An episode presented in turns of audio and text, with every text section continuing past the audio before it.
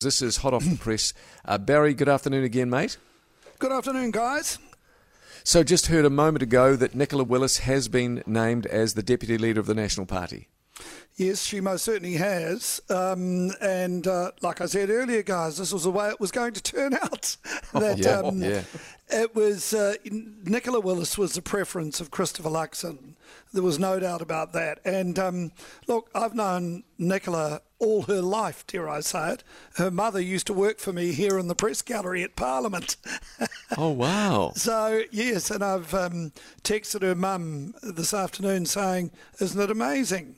that um, you know I went to her wedding, uh, and you know she's a very able young woman, and I think will be uh, to Christopher Luxon a very good deputy because the job of a deputy, as a former deputy of the National Party explained to me this afternoon, is basically to foresee uh, what will happen in the immediate future. Now, uh, Nicola Willis is, uh, I think, she's done a, a, very good job in the housing portfolio. all think, although I think they may now have to pull back from the joint accord they had with uh, Labor because mm. that's mm. not going as well as what uh, they would have liked.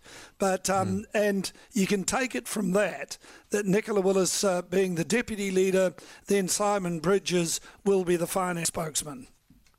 And super quick, Barry, one suspects with Simon Bridges pulling out earlier today and now the naming of Nicola Willis, you just get the sense that for the first time in forever, the National Party realised they had to do something radical. They've done it, but now it's all about appearing, at least, to be united to take on 2023.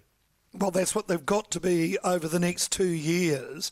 And it won't take nearly the discipline that it has taken in the past. If Simon Bridges, it wouldn't be by his own instigation. Uh, there would have been trouble if he had been the leader because Judith Collins wouldn't rest mm. easy with that. And would have, I would imagine, her and a close coterie of uh, mates would have caused all sorts of trouble. But I think uh, this is the cleanest way the National Party could have done it. And uh, now they can prove that uh, at long last, might I say, that they can be a unified party. Barry, thank you for that. Have a good afternoon. Cheers.